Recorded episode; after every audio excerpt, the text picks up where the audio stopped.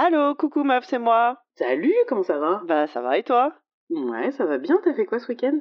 Ah j'ai, euh, tu te souviens la boîte euh, Escape Box dinosaure euh, que tu, euh, Oui. dont oui, tu oui. m'avais parlé, Ouais. qu'on a euh, reçu euh, à la, à la rédac. Euh, bah écoute, j'ai les testé parce que euh, mon fiston il avait reçu un copain euh, qui est venu jouer à la maison euh, samedi, donc bah eh, c'était, euh, c'était l'excuse parfaite, donc on a pu essayer le jeu.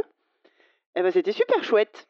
Ah ouais? Bah, Euh, Alors vas-y, raconte-moi. Ouais, alors déjà, Comment bah, ça marche? le principe, euh, je connaissais pas, donc euh, déjà, euh, j'avais euh, essayé de lire un petit peu avant que les gamins, le gamin arrive pour histoire de, de- de- d'assurer un peu le coup. Donc Smart c'est, move c'est ouais, pour pas avoir l'air trop débile tout de suite. Donc ça, ça se présente vraiment, c'est une, une boîte, une petite boîte comme un, un petit jeu de société, quoi. À l'intérieur, tu as des cartes et un petit livret qui t'explique les règles. Et c'est très simple. C'est vraiment un mi-chemin entre un, euh, un jouet, une sorte de quoi, de, de jeu de société, de jeu de cache-cache, de jeu d'énigmes. euh, c'est plutôt bien fichu. Donc tu as un, un gros, une grosse pile de cartes qui sont euh, selon, selon des thèmes, on va dire. Il faut que tu en caches une vingtaine dans la pièce dans laquelle se déroule le jeu. Ah oui, ouais. donc il faut un maître du jeu. Ouais, il faut un adulte qui sert de maître du jeu et tu peux jouer entre 2 et 5 enfants après en joueur. Ok.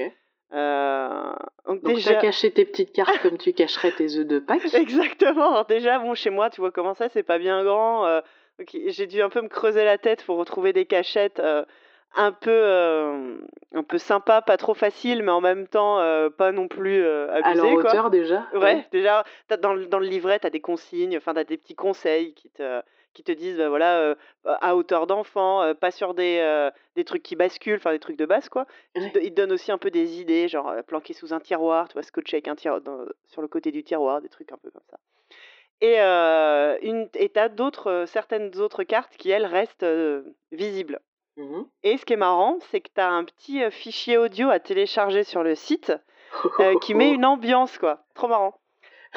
Atmosphère le retour. Ouais, non mais euh, et, euh, donc j'ai prévenu les, les, les deux gamins, donc ils étaient partis jouer dans la chambre pendant que j'installais tout ça. J'avais mis de la musique pour pas qu'ils m'entendent, euh, tu sais, genre ouvrir les placards Ouais. ou quoi. et, euh, et donc une fois qu'ils sont arrivés, euh, j'ai lancé la, la bande son, donc elle dure euh, 45 minutes et c'était t'as des bruitages. Donc le jeu, l'histoire, c'est un, un paléontologue qui, qui a disparu. Toi, les enfants jouent le rôle de ses assistants qui ont 45 minutes pour le retrouver. Il a, il a mis des énigmes sur son chemin et tu, tu arrives à le sauver si tu résous toutes les énigmes. Euh, et Alors spoil-moi, est-ce que, tes, est-ce que tes, tes kids ils ont réussi à sauver le, le paléontologue ou pas? Ils ont réussi en 35 minutes. Ah, pas mal. ils conseillent ça entre, euh, je sais plus, attends, c'est marqué quoi? Euh, Entre 7 et 12 ans, je crois, Ouais. pour cette boîte-là. Je pense que 12 ans, c'est un peu grand. hein. Ils vont un peu s'ennuyer. Euh, il faut savoir lire en fait. Déjà, il faut savoir lire, oui, ça c'est Ouais. sûr, c'est pour ça qu'ils disent à partir de 7 ans. Et je pense que là, bah, les deux, ils ont euh, 8 ans et demi, 9 ans, c'était pile le bon âge, quoi. Donc tu as cette espèce d'ambiance sonore, de jungle, de bruit, de pluie. euh, de temps en temps, t'entends des... Enfin, c'est assez... Franchement, c'est bien fichu, quoi, c'est marrant. Et, euh, et donc, au départ, ils ont... euh, je crois qu'il y a six cartes qui sont posées sur la table, plus une carte euh, au sens map du terme Ouais. euh, qui, fera par- qui fait partie d'une énigme. Et donc, il y a six énigmes. Euh, et, et il faut que tu trouves les, les- les cartes qui sont cachées. et et, tu reconstitues comme ça. certaines vont ensemble. En fait, tu les reconnais parce qu'elles ont le même fond. Et elles, con- elles constituent bah, voilà, six énigmes. Alors, c'est des énigmes assez simples, genre trouver l'intrus entre tu vois, quatre ou cinq dinosaures, euh, euh, des espèces de mots codés. euh, des petits jeux un peu comme ça. Et, toi, l'adulte, tu, tu fais le maître du jeu, donc tu leur lis une, petite histoire. À chaque fois qu'ils résolvent une énigme, c'est toi qui la valide, qui dit si c'est bon ou pas. Tu leur donnes une carte qui fait continuer l'aventure si c'est si c'est s'ils ont bien répondu. Et euh, il y a juste un moment, j'avais, en fait, j'avais oublié. Ils, a- ils ont cherché partout dans l'appart et je comptais les cartes et il en manquait une, sauf que je savais plus où elle était cachée. Donc j'ai dit au garçon, je suis désolée, je vais faire pause. Vous allez retourner dans la chambre 5 minutes. Euh, Le temps que je retrouve la carte. donc en termes d'immersion, genre j'étais, j'avais les boules. Oh là là, tu parles d'une EMJ. euh, je pense que faut que je raconte ça à Zéphiriel, il va se foutre de moi. Et, euh, et franchement, au bout de 10 minutes, je l'avais toujours pas retrouvé. Euh, j'ai regardé un peu la soluce de l'énigme, euh, c'était pas, euh, c'était pas la, la bonne carte réponse, tu vois. Donc, il pouvait jouer le jeu sans cette carte. Ouais. Donc, j'ai dit au garçon, je suis désolé, j'ai pas retrouvé la carte, je vais faire comme si euh, vous l'aviez, enfin, je vous validerai l'énigme, vous embêtez pas, quoi. Donc, ça a un peu cassé l'immersion. Ah Mais bon, euh, apparemment, les garçons n'ont pas été trop dérangés. Et, euh, et on a fini le jeu. Ils ont réussi à, à trouver la dernière énigme, à sauver le professeur.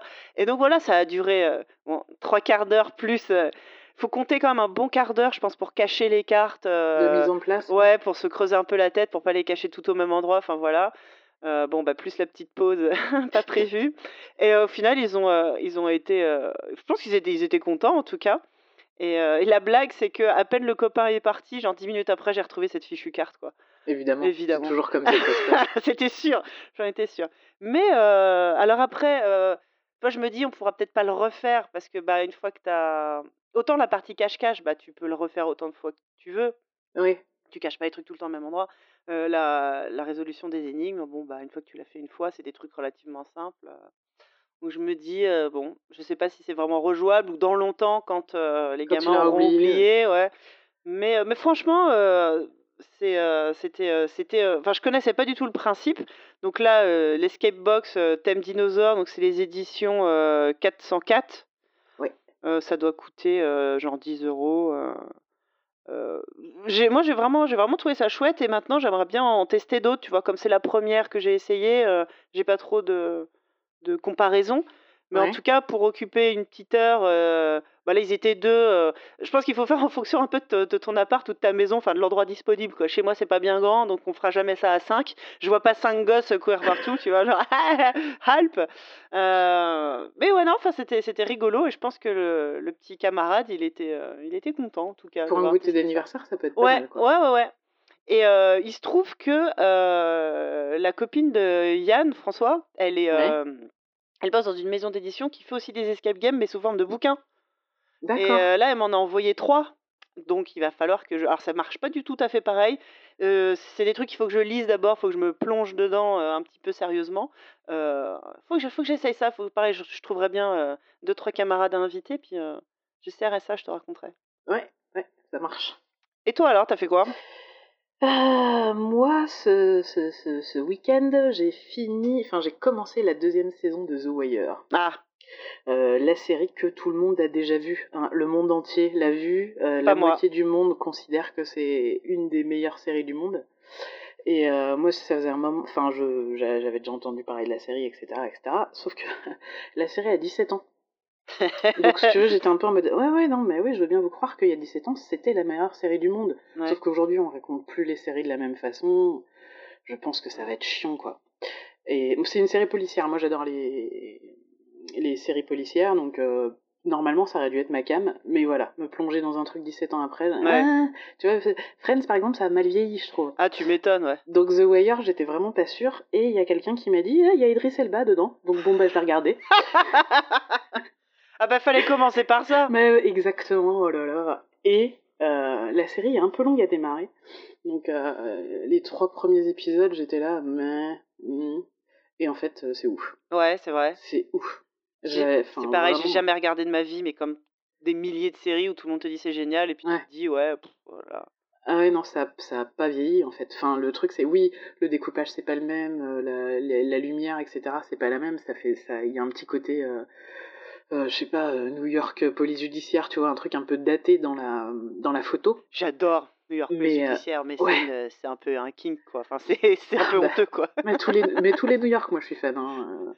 Mais et alors déjà, il y a donc le pitch, c'est un, un flic de la brigade de- des homicides qui qui a, qui a voulu faire coffrer un mec pour homicide. Ça c'est, enfin le en gros, euh, l'affaire était censée être euh, parfaitement euh, simple à boucler. Euh, L'avocat de la partie adverse a sorti une carte gagnante de sa manche. Ouais. Et en l'occurrence, un témoin qui- qu'il a dû payer pour retourner sa veste. Mmh. Et du coup, le truc tombe à l'eau. Et en fait, le gars, il est saoulé. Et il parle à un de ses potes qui est jury- juge Mm. de ce truc-là. Et le juge dit mais attends, moi je veux pas de témoins payés dans mon tribunal, euh, je veux que cette affaire elle soit creusée. Et du coup, euh, là tu fais une plongée directe dans toute l'administration de la police de Baltimore, Mhm. et c'est à gerber. Ah, j'imagine. Parce que bah, c'est le système américain, donc euh, tout le monde est élu, ou tout le monde doit avoir un certain pourcentage de réussite dans ses objectifs euh, pour être maintenu en poste ou pour pouvoir évo- évo- évoluer ou des trucs comme ça. Donc euh, dès que les affaires sont un peu compliquées, bah, ils font tout pour les foutre sous le tapis pour pas euh, pour pas faire baisser leur leur, Leur taux, stat, de, ouais. leur taux de résolution, tu vois. Un petit peu comme les euh, lycées français qui virent les moins bons élèves entre la première et la terminale. Quoi. Voilà. c'est un petit peu le même principe. Et, euh, et en fait, tu te rends compte que les boss, il y en a aucun qui est intéressé par résoudre les crimes. Mm. Eux, ce qui compte, c'est leur image. Bah ouais. Et du coup, avoir un juge qui exige, qui traite une affaire et qui la résolve, ça les fait chier. Oh Donc ils vont, euh, ils vont euh, jouer au plus con, etc. Et donc il y a une, une cellule spéciale qui est créée avec euh, des officiers de di- divers euh, brigades. On leur trouve un sous-sol dégueulasse, poussiéreux, et chaque brigade envoie ses pires éléments. Ouais. Parce que, euh, parce que bon, bah, on va pas se priver des bons éléments pour un truc qu'on n'a pas du tout l'intention de résoudre, quoi. Sauf que euh, parmi les pires éléments, il y a des gens qui ont été mis au placard et qui s'avèrent être beaucoup plus efficaces et intelligents qu'on ne pense. C'est c'est les Euh, X-Files, quoi. Quand tu vois au début euh, Ouais, Mulder dans son placard au Bah, c'est- c'est 12e exact- sous-sol. C'est exactement ça. Et, euh, et en fait, ce qui est hyper intéressant, c'est le traitement des personnages. C'est-à-dire que c'est tous des merdes. Mais vraiment, hein, c'est. euh, alors, soit c'est des super bons enquêteurs, mais humainement, c'est des merdes. Soit euh, humainement, ils sont sympas, mais c'est des mauvais enquêteurs. Ou alors, ils sont ni l'un ni l'autre. Ni sympas, ni bons enquêteurs. C'est juste des putains de gros boulets. Ça, c'est ce qu'on préfère. Bravo. Mais, euh, mais bizarrement, en fait, tu t'attaches quand même à cette brigade qui, à laquelle tout le monde met des, des bâtons dans les Mm. roues et qui sont face à des criminels qui sont, c'est les pires, intelligents. Ouais.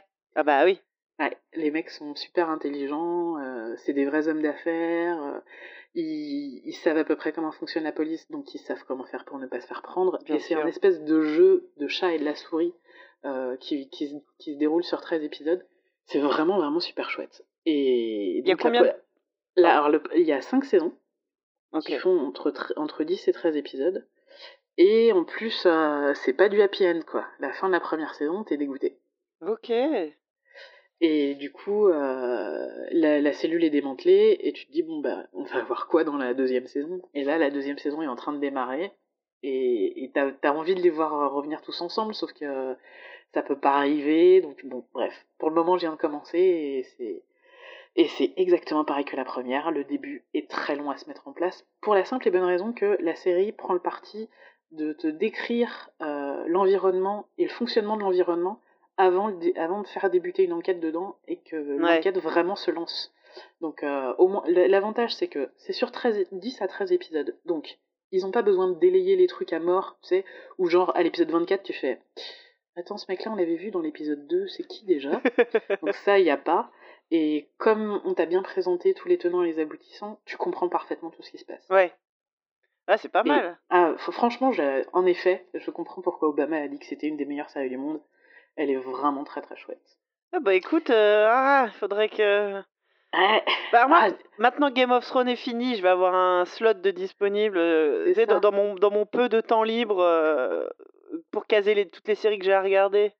Bon, je vais essayer peut-être de regarder ça alors. au total, il y a 60 épisodes. Par contre, ils font une heure. ouais.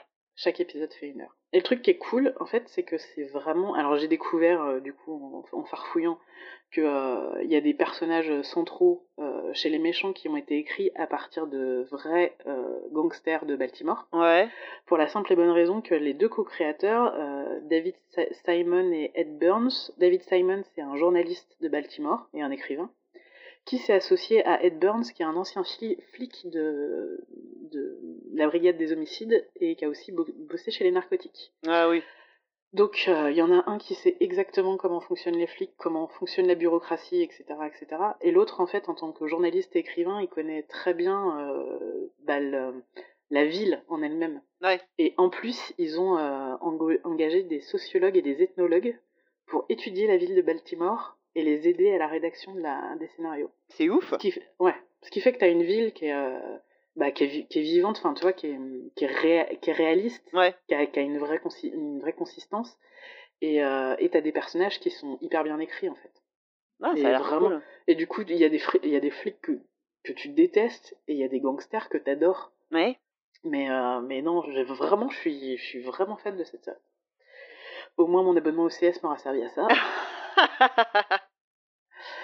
Donc, euh, donc voilà. Donc là, je suis à fond. Et, Ok, il me reste cool. encore euh, trois saisons. Mais du coup, avec des épisodes d'une heure, bah t'en fais pas trois par soir, par exemple. ouais, ouais, ouais, ouais. Mais c'est cool. Ok. Très très cool. bah et alors, et, et le casting?